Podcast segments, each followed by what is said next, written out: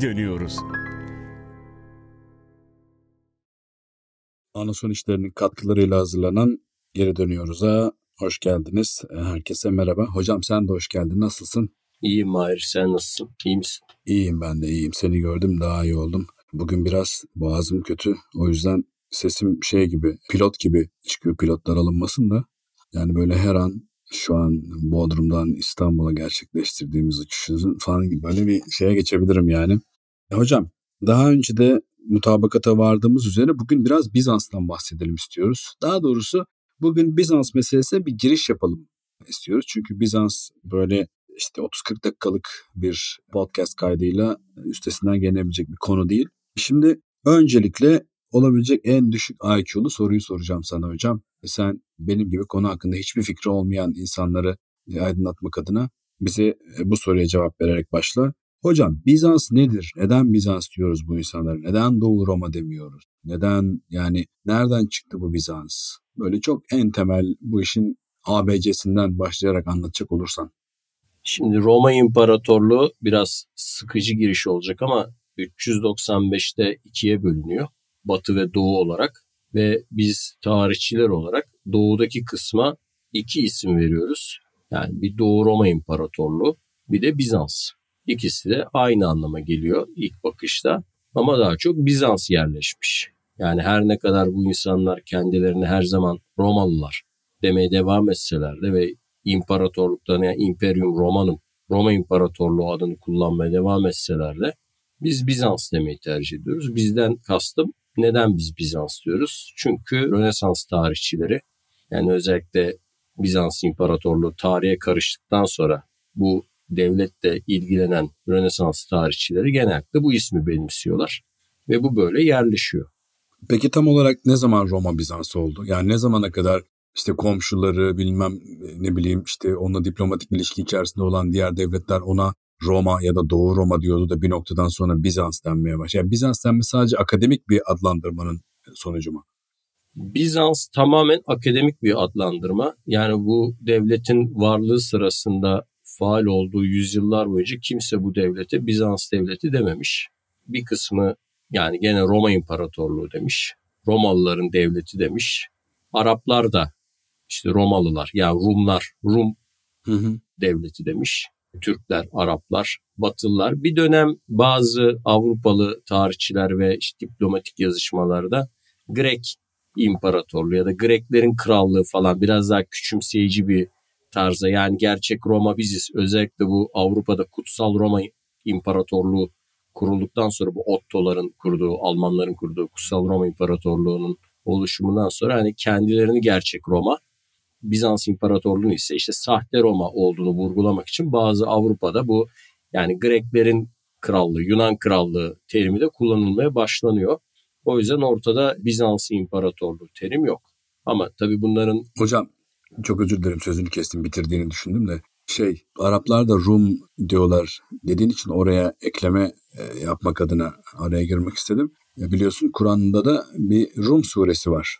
Bu şey Bizanslılar ve Sasaniler arasındaki savaşı, savaşları anlatan ve Bizans'ın e, yakında yenilgiye uğrayacağını hatta veya tarih vererek 3 ila 9 yıl içinde deyip e, yenilgiye uğrayacağını söyleyen bir sure var. Yani şey senin e, adlandırma meselesine dair verdiğin bilgi ek olarak. Şöyle diyor Rumlar yakın bir yerde yenildiler ama onlar mutlaka gene galip geleceklerdir. Adnul Arz diyor yakın bir yerde Rumlar yenildiler ama onlar mutlaka galip evet, gelecekler. Evet evet evet evet yakın yakın bir yerde yenildiler. 3 ila 9 yıl içerisinde galip gelecekler birkaç yıl içerisinde diyor. Ben şey 3 ila 9'u şeyle karıştırdım. Pardon sen haklısın doğru söylüyorsun. İşte o yakın yer neresi diye tartışılıyor. İşte kimisi Suriye'yi kastettiriyor ama Osmanlı tarihçileri onu Edirne diye yorumlamışlar. Evet, Adnül Arz kelimesiyle Edirne kelimesi biraz benzediği için. Hocam Adnül Arz meselesi tabii şey yerin alçak yeri anlamına da geliyor tabii bu yani. Yeryüzünün en alçak yerinde gibi bir şey. Yani bu gerçekten de Suriye olması daha akla yatkın geliyor bilmiyorum. Ya tabii ki canım yani o, o Araplar yani Hicaz bölgesine en yakın yer olarak Suriye'deki savaşı o Sassanilerle 625'e kadar devam eden büyük çarpışmayı anlatıyor ve böyle bir kehanette bulunuyor. Gerçekten de Sonra Heraklios döneminde o Bizans İmparatoru zamanında Romalılar galip geliyorlar İranlılar karşısında. Hı. Bu da o dönem hani İslam'ın doğruyu, hakkı işte savunduğunun Müslümanlar tarafından bir kanıtı olarak görülüyor. Çünkü o savaşta biliyorsun müşrikler yani paganlar İran'ı destekliyordu. Hı hı. Müslümanlar ise Bizans'ı destekliyordu o savaş sırasında. Hocam yani şimdi Bizans e, aslına bakarsan bugün bizim coğrafi olarak çok hemen hemen aynı topraklarda yaşadığımız bir şey. Yani bizim topraklarımıza dair, bizim topraklarımıza ait bir e, gelenek. E fakat bizim topraklarımızda Bizans pek öyle ilgi görüyor denemez. Yani aslına bakarsan biz bütün devlet geleneğimizi Bizans'ı devirmek ve İstanbul'u almak üzerine kurduğumuz için mi? Bilmiyorum ama mesela e, mantık olarak dünyanın en iyi Bizans tarihçilerinin bu topraklardan çıkması beklenirken çok belli başlı sayıda birkaç akademisyen dışında bizde Bizans çalışan kimseden bahsetmek mümkün değil. Yani Bizans kürsü hatta bir Bizans tarihi bölümü var mı üniversitelerde ondan bile emin değilim. Neden böyle hocam? Önce bir yarım kalan bir iki konu var. Onları da tamamlayayım. Hani Bizans ne zaman Bizans oldu dedin. Hı hı. O soruya geçmen onu söyleyeyim. Onu tam olarak bir tarih veremiyoruz. Ve onu da açıklamak için şöyle diyelim yani biz neden Bizans demeyi tercih ediyoruz? İki soru birbirine bağlı. Yani neden Doğu Roma demiyoruz? Bazı hocalar kızıyorlar. Bazı tarih hocaları Doğu Roma denmesinde ısrar eden hı hı. evrensel anlamda yani dış başka ülkelerde de şeyler var, kürsüler var. Fakat bana da yani ben şahsen ben de Bizans tercih ediyorum. Yani Doğu Roma demiyorum. Doğu Roma'nın daha doğru olduğunu biliyorum. Yani hatta Doğu da değil yani Roma demenin, Romalı demenin, Roma İmparatorluğu demenin daha doğru olduğunu biliyorum. Fakat ben de yaptım bu konuyla ilgili yayınlarda Bizans tercih ediyorum. Bunun sebebi şu, Roma ile Bizans arasında öyle sadece Rönesansçıların hayalinde kurduğu gibi değil, gerçekten büyük bir fark var. Bu senin sorduğun yani Roma neden ne zaman Bizans oldu sorusuyla da bağlantılı. Çünkü mesela Roma seküler bir devletti yani pagan Roma. Dini kaideler üzerinden ilerleyen bir devlet olduğunu iddia ederim, edemeyiz. Yani Roma hukuku seküler temelli bir hukuktu. Fakat Bizans her şeyden önce bir din devletiydi. Bir Ortodoks devletti ve tek inanca dayalı, tek inancı dayatan, tebaasından da tek bir inanca doğru inanç olduğu işte belirlenen Ortodoks Hristiyanlığa bağlı olması bekleyen hı hı bir dayatmacı devletti. Bu bir. ikincisi yani dinsel anlamda çok Roma geleneğinden çok uzaktaydı. Bunun dışında Roma'da bir senato geleneği vardı. İmparatorların sıradan vatandaş olma geleneği vardı. Bizans'ta bu giderek mutlak hükümdarlık ve işte bir sülale hanedan yönetimine doğru evrildi. Bu farklılıkları zaman hukuk değişti. Yani daha doğululaştı.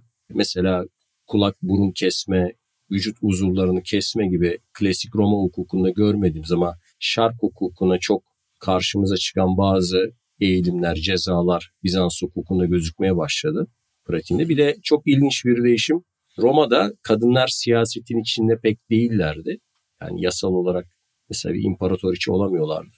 Ama Bizans döneminde gene o doğullaşmanın muhtemelen tesiriyle artık imparatoriçeler, İrene gibi, Ev, Evdokya gibi imparatoriçeler ortaya çıktı. Sanat değişti. Yani perspektife böyle yakın o Roma freskinin yerine daha şematik bir sanat aldı gibi bunları alt alta yan yana dizdiğimiz zaman yani artık Bizans demek belki teknik olarak sorunlu ama Bizans'ın verdiği tınıyı yani o Hristiyanlık tınısını o efsunlu etkiyi Doğu Roma'nın o nesnel objektif isimlendirmesi vermiyor. O yüzden o Bizans'ın daha büyülü ve o şartlaşmayı, doğulaşmayı ve ortaçağ unsurların artışını daha iyi tanımlayan bir terim olduğunu düşünüyorum. Yani tam olarak bu ne zaman oldu? Bir de şunu da ekleyelim. Yani Roma'nın dili Latinceydi. Hı hı. Bizans'ın dili Yunancaydı. Yani Ama ne da, zaman Yunanca oldu? Ne zaman Yunanca Başından oldu? beri Yunanca değildi herhalde. Hayır. E, Heraklios devrinde büyük Her bir, e, birinci Heraklios yani İslam fetihleri döneminde daha basit anlaşılır Hı-hı. söylersek. Yani, Tarih var hocam biz bilmiyoruz Heraklios falan. 627-628'lerde Heraklios'un. O kadar, o kadar o kadar spesifik bir tarihte beklemiyordum yani. yani 7. O, yüzyılda der geçersin yok, diye düşünmüştüm. yok o tam e, şeyde Hazreti Muhammed'le çağdaştır Heraklios. Hı hı, hı. Hatta hani e, mektup gönderdiği yani o rivayet edilen hı hı imparatorlardan biridir, hükümdarlardan biridir. Hani İran Şahı işte o, o tartışmalı orada kimin taht oldu. İşte kimisi Boran Dohta gönderdi diyor. Kimisi ikinci Hüsrev diyor falan. Orası biraz tartışma ama Bizans kısmı tartışmalı değil. Heraklios'a mektup göndermiş. E, çağdaştır onu şeyle peygamberle.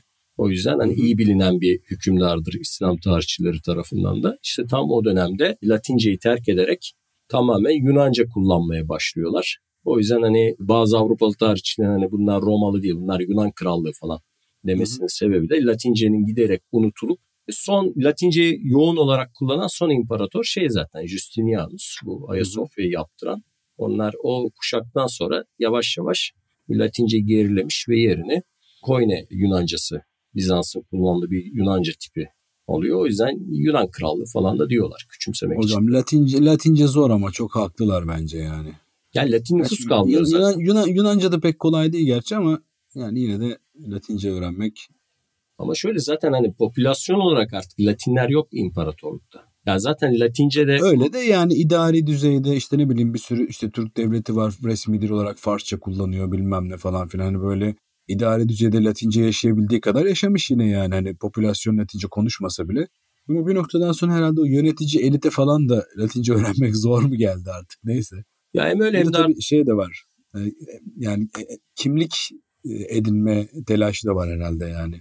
Ya bir de kiliselerin ayrılma olayı da var. Evet, evet. Hani biliyorsun evet, Roma evet, kilisesiyle doğru. İstanbul'un Konstantinopolis kiliselerinin kopuşmasıyla tamamen birbirinden ayrılmasıyla da o Oradaki din, dini dillerin de ayrılması. Dini dil yani. de ayrılıyor. Yani Latince yerine Yunanca'nın yükselişe geçmesinin bir sebebi de o. O yüzden yani Roma diye ısrar etmek hani bilmiyorum teknik olarak tabii daha doğru olabilir ama tam ifade etmiyor o aradaki kopuşu bu sefer evet. ifade ediyor. Evet evet bence de öyle. Bence de öyle. Bu arada şey demiştin hani Türkiye'de niye Niye yok hocam? Ha, onu hatırlatacaktım şimdi.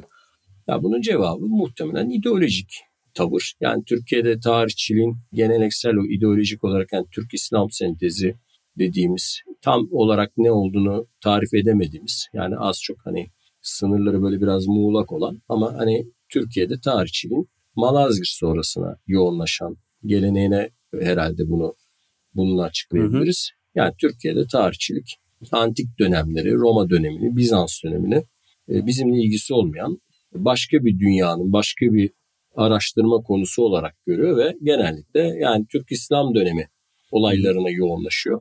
Bir de hocam Türklerin Anadolu'daki tarihi yani ağırlıklı olarak daha Anadolu'ya ilk geldikleri andan itibaren hep Bizans'a rağmen Bizans'a karşı gerçekleştirilmiş bir tarih deneyimi olduğu için de acaba böyle Bizans'ı bu şekilde yani mesela Roma tarihi gene iyi kötü okutuluyor işte bileyim antik tarih yine iyi kötü okutuluyor ama Bizans neredeyse hiç olmamışçasına yok yani müfredatta.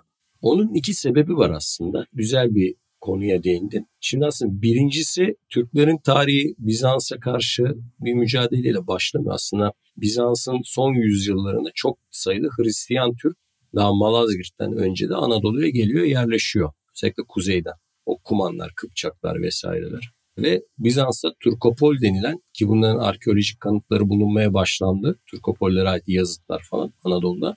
Bizans'ın seçme askerleri var. Yani Bizans Türklerle savaşırken aslında Türk savaşçılarla savaşıyor. Malazgirt'te hani hatırlarsın iki tarafta da peçenekler, kumanlar gibi Türk boyları iki tarafta da var. O yüzden aslında Türklerin tarihi Hristiyan olan bazı Türk kabilelerini düşündüğün zaman Malazgirt'ten önce de Bizans'ta kurulan temaslar, ilişkiler çok. Örneğin Hazarlar Bizanslıların müttefikiydi.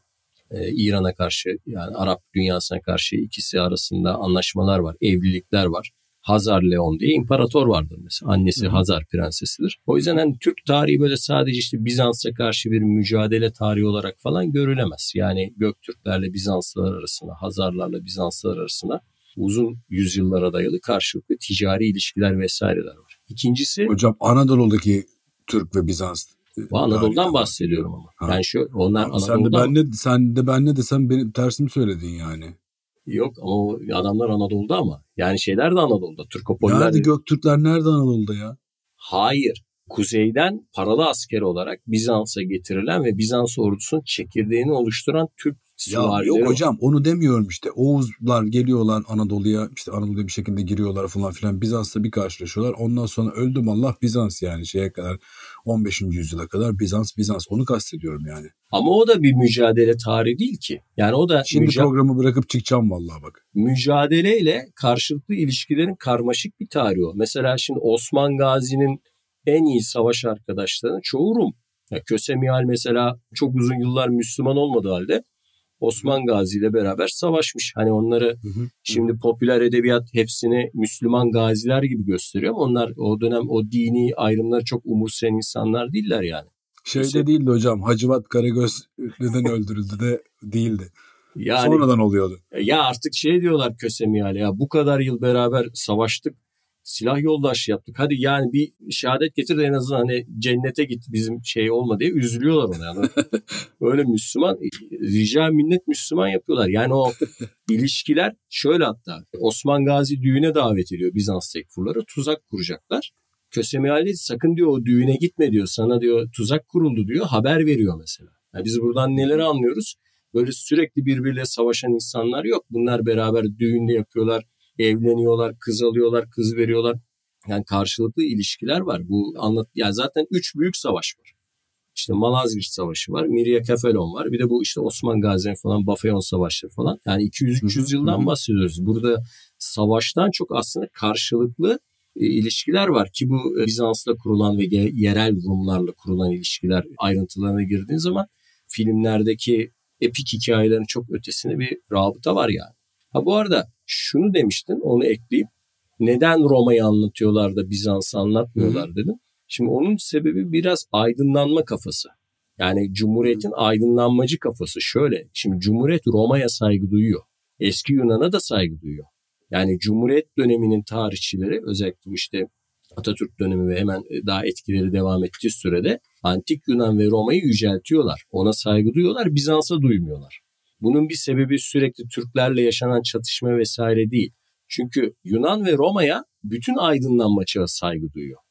Çünkü orada işte demokrasi var, hukuk var, bir şekilde işte aydınlanmacılığın hoşuna giden bir dünya görüşü var. Fakat Bizans işte böyle dindar, teokratik, Hani şöyle anlatırlardı ya çocukken bize. Fatih'in topları İstanbul'un surlarını döverken. Onlar meleklerin cinsiyetini tartışıyorlar. Ha, içeride meleklerin işte kanatları var mı yok mu? Melekler dişi mi erkek mi? Göbekleri var mı yok mu? Bunları tartışıyor. Orada, orada verilen mesaj şey zaten. Yani bir taraftan. Peki tartışıyorlar mıydı hocam yoksa bu öyle tevatür mü yani? Ya baya baya tartışıyorlar. Yani Bizans hmm. için Hegel falan şey diyor işte o dönem kuşakları. Yani bin yıllık mürekkep zayiatı. Yani. bin, bin, evet. bin yıllık mürekkep mürekkep ziyan Söylemiştin doğru. Yani Bizans düşün dünyasındaki tartışmalara girdiğin zaman %90'ı bunlar yani. Hani teolojik meseleler yani bugün için ya da başka bir kültür için bir şey ifade etmeyen, o dönemin toplumsal tabakaları için de çok bir şey ifade etmeyen tartışma alanları. Buna itirazlar var şu an. Yani özellikle. Yunanca konuşan akademik dünyada Bizans'a haksızlık yapıldığı, işte Bizans'ta bir felsefe olduğu, düşünce olduğu, bu kadar e, durağan bir dönem olmadığına falan itirazlar var. Ama bence o itirazlar çok mesnet açısından çok böyle güçlü değiller. Çünkü gerçekten ortada şey yok yani. yani teolojiyi çıkardığın zaman öyle antik Yunan'la falan mukayese edebileceğin bir fikir şeyi yok, rekabeti yok. Var. Ne zaman var? 1400'lere doğru var. Hmm. Yani o, sona doğru yani. Tabii sona doğru Gemistos, Platon gibi falan gerçekten filozof diyebileceğimiz. Hmm. Ya şöyle bak haksızlık etmeyeyim ya. Felsefe öğretimi var Bizans'ta. Yani eğer felsefe öğretimi bizim mesela o lisans bizim şeylerde de var yani bizde de var yani felsefe. Felsefe öğretimi eğitim olarak var. Ama çıkmış bir filozof hani böyle herkesin fikirleriyle bir aydınlatmış bir insanları şeye sürüklemiş bir ekol oluşturmuş bir filozoflar silsilesi Bizans'ta yok. Felsefeyi bir teknik olarak öğretmiş. Daha çok da felsefe kitaplarını şundan öğretiyorlar doğru Yunanca okuyup yazabilmenin bir yolu o. Hı hı. Yani Aristoteles'i Platon'u okutmalarının sebebi onların fikirlerini çok benimsemeleri değil ya da öğrenciye benimsetmek değil. Hani gramer olarak Yunancayı doğru öğrenebilmenin yolları onlar. Yoksa öyle çok Aristotelesçi diyebileceğin kişiler yok yani Bizans'ta. Evet. Ne zaman var? 1400'lere doğru var ve bu bana göre benim iddiam bu burada. Bu gene o Rönesans etkisi. Ben böyle düşünüyorum. Yani bu Bizanslıların özellikle İtalya'dan, Avrupa'dan yayılan hmm. etkilenmeler neticesinde son dönemde bunun ortaya çıkmasını ben öyle görüyorum. Çünkü son dönem sen de yani bilirsin bu Cenevizlilerin, Venediklilerin, hı Amalfillerin falan İstanbul'a doluşması, kendi semtlerini evet, evet, kuruyorlar. Evet, evet, tabii. Bütün Bizans coğrafyasının artık çok güçlü bir İtalyan etkisi de var. Hı hı. E, bizim tarihçiler hep şey der. Hani İtalyan Rönesans'ının başlamasında Bizans'ın etkisi oldu derler. Ama galiba tam öyle değil. Tam tersi. Bence tam tersi. İtalya'dan doğan yeni bakış açısı Bizanslıların da kendi miraslarına, geçmişlerine dönük bir şeyi başlatmış gibi. Hocam hazır Bizans'ın düşünce dünyasından bahsetmişken ve hazır kiliselerden de bahsetmişken ikisini bir araya getirerek bir soru sormak istiyorum sana. Günümüzde Hristiyanların Katolik ve Ortodoks diye ikiye ayrılmasıyla Romalıların Batı ve Doğu diye ayrılması birbirine ilginç bir şekilde paralellik gösteriyor. Yani doğrudan zaman olarak birebir örtüşmese bile e, mantalite açısından e, bir, bir şey gösteriyor. Yani bunun içinde tabii işte monofizitler, diyofizitler işte bir takım böyle doğrudan teolojik ayrımlar falan filan da söz konusu ama bu meseleyi kiliselerin ayrılmasını yani kiliselerin ayrılması üzerinden anlatır mısın bir de bu Bizans'ı yani? Ya bu Batı ve Doğu Roma İmparatorluğu sınırlarıyla Katolik ve Ortodoks inanç sınırları hemen hemen örtüşüyor. Yani Batı Roma İmparatorluğu dediğim zaman işte İtalya, İspanya, Galya, bugünkü işte Fransalar falan filan işte sonradan ne oldu? Bunlar Katolik dünyanın çekirdek coğrafyası oldu. E Doğu Roma İmparatorluğu dediğimiz işte Balkan coğrafyası, Anadolu ve işte Suriye, Filistin falan gibi bölgelerde Ortodoks kilisenin hakim olduğu bölgelere dönüştü. Yani burada siyasi ve coğrafi ayrım bir şekilde kendisini daha sonradan dini ayrımı da beslemiş gibi gözüküyor. Yani doğululuk ve batılılık burada iki kilise olarak karşımıza çıktı. Bir de aradaki farklardan biri şöyle, e, politika burada önemli çünkü Batı kilisesinde Papa'nın gücü şeyi aşıyordu. Yani o dönemin mutlak monarklarını, hükümdarların gücünü aşıyordu. Mesela Papa'yı kim seçiyor? İşte kardinaller seçiyor. Yani hı hı. kilise orada kendi kaderine tayin edebiliyor. Kendi kendine karar verebiliyor ama Doğu Kilisesi, Ortodoks Kilisesi e, sürekli imparatorların baskısı altındaydı, kontrolü altındaydı. Yani inanç bazında da yönetim bazında da kimin patrik olacağı konusunda da böyle bir ayrım da koyabiliriz zaten. Batı ile Doğu arasındaki en büyük ayrımlardan biri. Batı'da kilisenin büyük özerkliği hatta bağımsızlığı.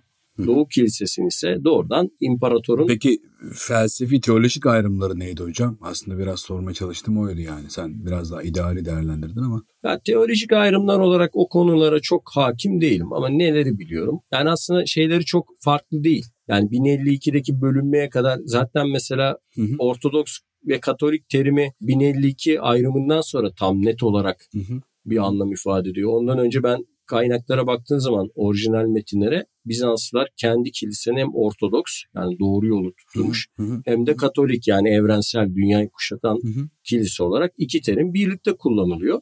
Hı hı. Çok küçük farklılıklar var mesela işte Katolik kilisesinde evlilik konusuna işte mesafeli hı hı. olunması, Ortodoks kilisesinde ise din adamlarının işte evlenebilmesi, aile.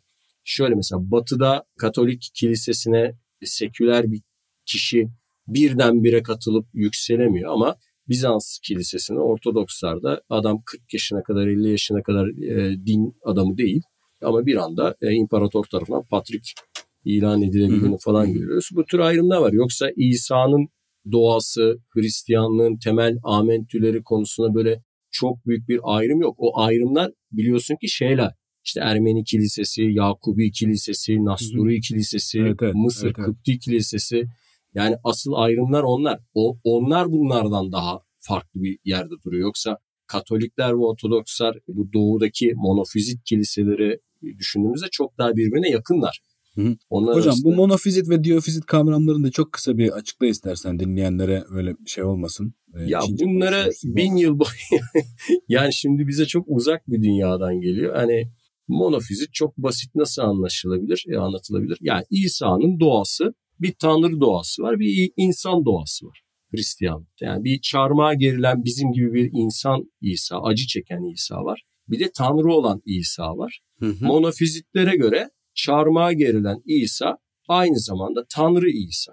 Yani hem insan vücuduyla çarmıha gerilir ama aslında orada bir tanrı da çarmıha gerilmiş oluyor. Fakat diyofizitlere göre yani iki doğacılara göre insan doğası ve tanrı doğası İsa'da ayrı ayrı duruyor. Yani onlar şöyle işte çarmıha gerilen İsa insan doğasıyla çarmıha geriliyor. Yoksa orada bir tanrı çarmıha gerilmiş olmuyor. Ki bildiğim kadarıyla galiba baba beni niye terk ettin derken kastettiği hı hı. o galiba. Yani bu iki doğacı. Aslında baba demiyor hocam orijinal metinde. Tanrım diyor. İşte yani orada hani o iki doğanın ayrımı galiba oradaki mesela onu şeyler söylemiyor diye biliyorum. Yani monofizit kiliselerde o, o anlamda kullanılmıyor diye biliyorum. Bir de ikisine de muhalif olan bir Nasturi kilisesi var. Yani Süryanice konuşan Hristiyanların Bizans'ta. Onlar İslam'a en yakın İsa peygamber tanımını yapan yani İsa Allah'ın Resulüydü. Yani ne Tanrı'nın oğluydu ne Tanrı'ydı. Hayır bir Nebi geleneğinden gelen e, sıradan bir insanlı diyorlar. Onları zaten hemen tasfiye etmişler. O biliyorsun işte İznik konsülleri var. İşte 326'da Efes konsülleri var. Kalkedon konsülleri var. Onların çoğu da bizim coğrafyamız yani. Evet, Türkiye, evet. Türkiye sınırları içinde olmuştur. Hatta bazısının işte İznik Ayasofya'sı vardı galiba. Onu işte restore falan ettiler şimdi. Vitraylarını falan değiştirmişler. Orada falan olduğu söylenir. Yani o konsüller sonucunda Ortodoks inanışının imparatorların da katılımıyla yalnız. İmparatorların Hı siyasi müdahalesiyle. Yani öyle kilise kendi kendine tartışmıyor. Orada imparatorun doğrudan müdahalesi var. Çünkü bu her kilisenin arkasında bir büyük kent var.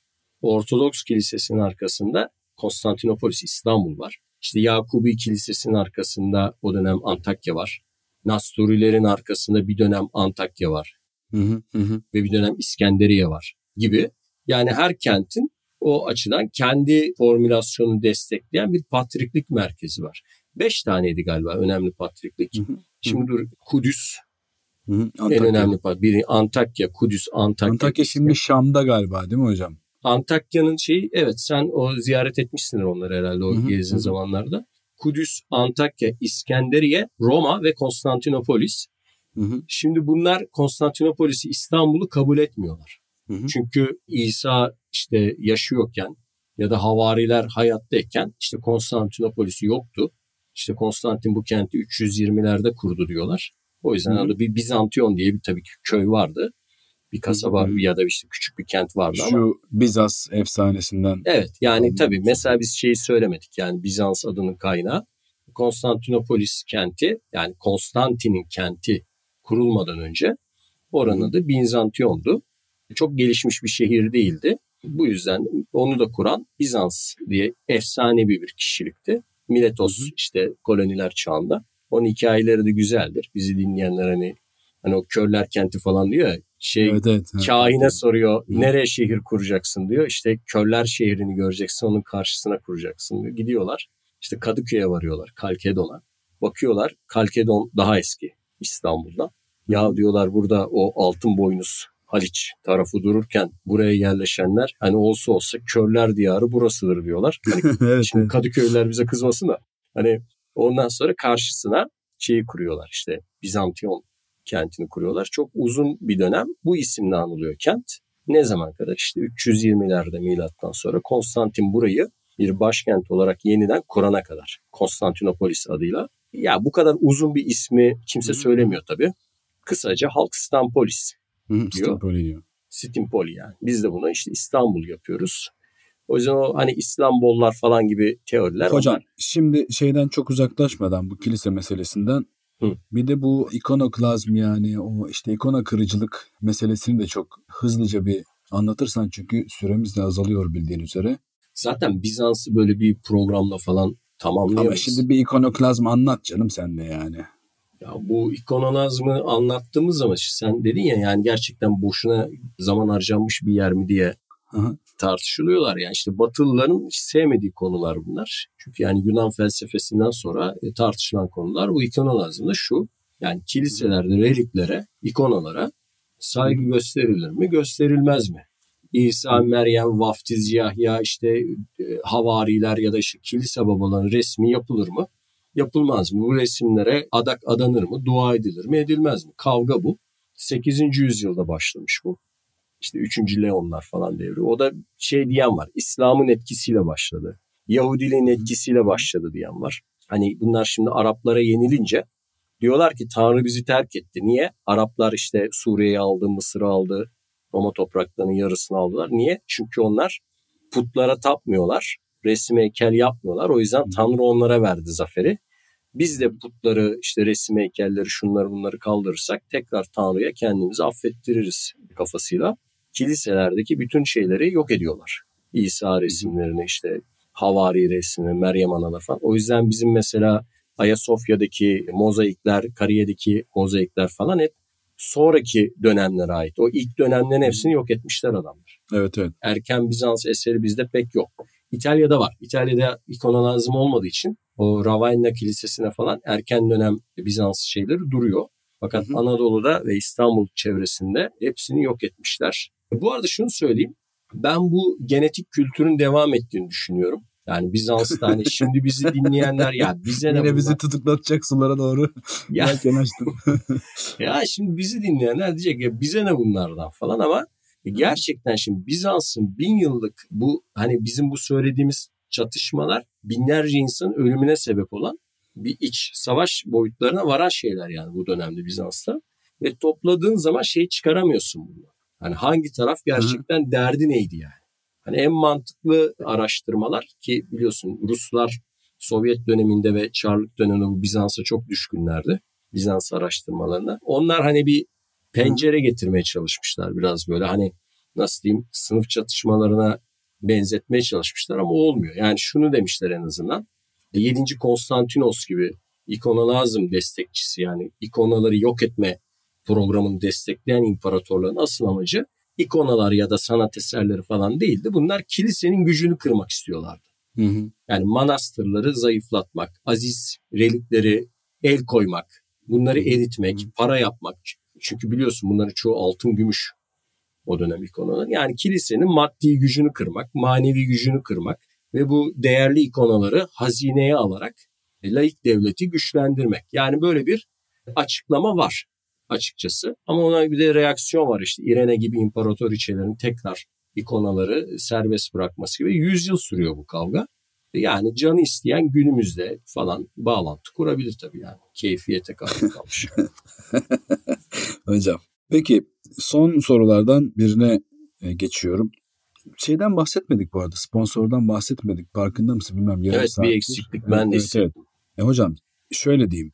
Anason işlerinin katkılarıyla hazırlanan geri dönüyoruz da sana şunu sormak istiyorum.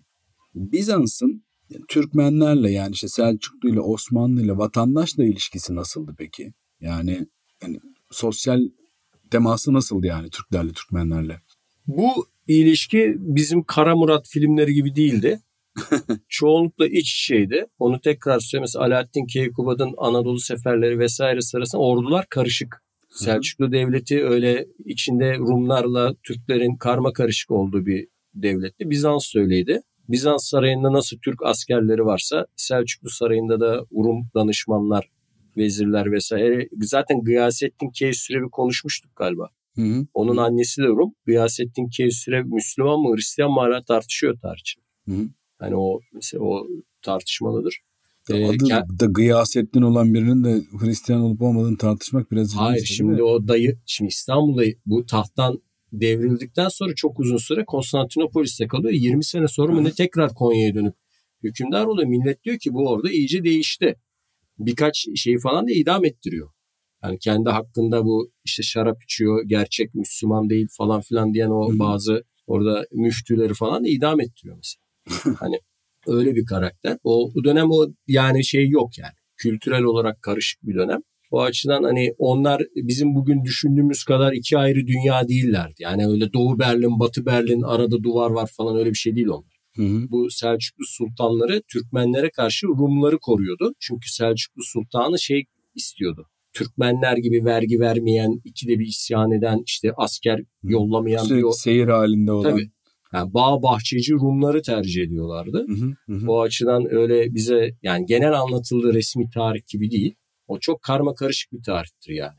Hı hı. İki tarafta iç içe geçmiş, taraf değiştiren, sürekli birbirinin tarafına geçen çok sayıda insan var. Bu arada hazır şeyden bahsetmişken sponsor anason işleri şeyle bitirelim. İstersen bir soru sorma. Son bir beş dakika ben birkaç ekleme yapacağım. Hocam evet yani ne kadar çok sponsordan anason işlerinden bahsetsek o kadar iyi. Yani Tabii yani rasyonel davranmak lazım. Şimdi geçen haftadan sonra ben birkaç şeye baktım. Hani şarabın tahtı ne zaman devrildi? Şarap tahtından ne zaman indirildi diye. Çünkü biz hani şarapçılığı kötü bir imaj olarak hatırladığımızı söyledik ya aslında başta öyle değil biliyorsan saraylarda hı hı.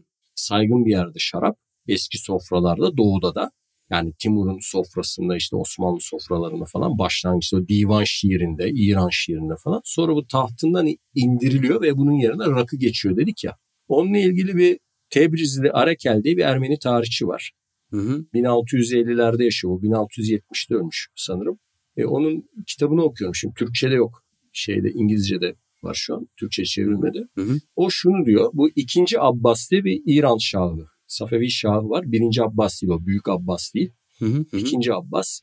Yaklaşık dördüncü Murat'la çağdaş ve aynı dördüncü Murat gibi bu da İran'da şarabı yasaklıyor.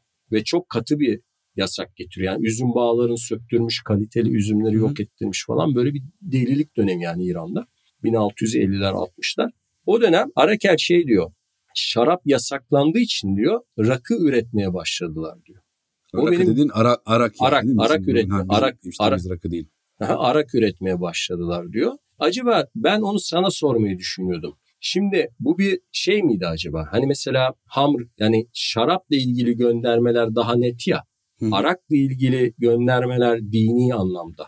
Biraz Hı. daha muğlak ya. Acaba bu bir kaçış olarak mı bu 1600'lerde hani şaraba dönük radikal tepkiden doğan bir şey mi acaba? Bu bir kaçış olabilir mi sence? Hocam bu dediğin mümkün olmakla birlikte aslında hamrın tam olarak kapsamını da bilemiyoruz yani. Yani bütün işte hoş eden, bütün işte böyle esriklik veren içkilerin hepsinin hamrın içine sokulması biraz yani fıkıhçıların yorumu. Yani aslına bakarsan hamr dendiğinde tam olarak ne tarif edildiğini bilmiyoruz yani. Kızıl demek değil mi bu? Kırmızı. Evet, evet. Heh. Şimdi öyle. bugün yalnız bugünün fıkıhçıları ya da kendi fıkıhçı ilan eden bir takım kişiler hepsini katıyorlar gibi geliyor bana. Bana orta çağdaki yani orijinal kaynaklar açık ve net bir şekilde sadece şaraba gönderme yapıyor gibi. O dönemde yani. Hani 1600'lerde bir fakih hamr derken arkadaşlar burada kastedilen hem şaraptır hem keyif veren kahvedir hem işte bozadır hem şudur budur dediğini ben sanmıyorum. Orada açık ve net bir şekilde sanırım kastettikleri şey şarap.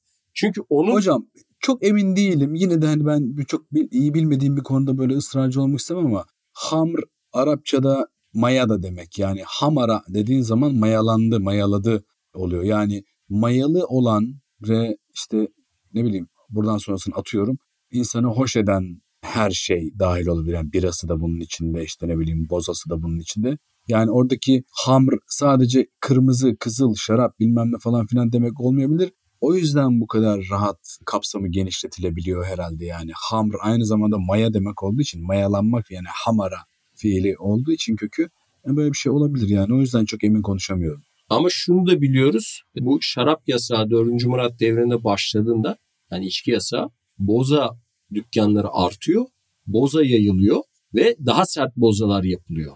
Yani bildiğimiz bozadan daha sert, daha böyle alkollü bozalar yapılıyormuş. Bunu o döneminkiler anlatıyor. Ben hala orada bir kafamda şüphe var. Hani mutlaka bizi dinleyen, konuya bizden daha işte hakim olan dinleyiciler de vardır. Yani bu konuda bize de tabii ulaşabilirler. Yani bana sanki bu yasaklarda böyle şarap hedef tahtasına oturtulmuş ve şaraba alternatif olanlar sanki doğrudan dini literatürde anılmadığı için yani doğrudan böyle bir şey çağrıştırmadığı için sanki yasada olan, boşluklar var diyerek yani gibi geliyor. Böyle bir hisse kapılıyorum. Çünkü bu yasakların arkasından biz Arak'ın giderek yükselmeye başladığını görüyoruz. Yani hmm. aynı döneme denk geliyor. Ama tabii yüzde yüz emin olarak konuşmuyorum. Onu da söyleyeyim yani. Makul.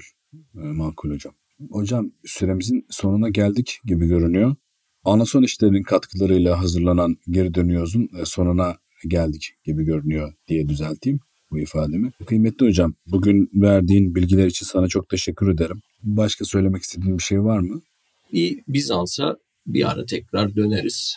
Eğer Hı-hı. ilgisini çekiyorsa insanların tabii daha Bizans'ta hikaye çok yani Bizans, evet, evet. Bizans'ın entrikası çok, mirası çok. Bizans'ta entrika bitmez. Hocam Bizans hatta böyle yani hem Roma ile ayrılışını hem de sona erişini yani Osmanlılar tarafından tarihin tozlu raflarına kaldırılışını e, daha ayrıntılı konuşacağımız işte Bizans doğulu mu batılı mı batıda Bizans nasıl görünüyordu Montesquieu Bizans için neler diyordu efendime söyleyeyim hipodromlar maviler yeşiller bunlar hep ayrıntılarıyla konuşalım e, uygun bir zamanda yine Bunun dışında yani konu dışında söylemek istediğin bir şey var mı? Yok dinleyicilere iyi günler diliyorum. Her zaman klasik bir şekilde kapatıyoruz ya böyle.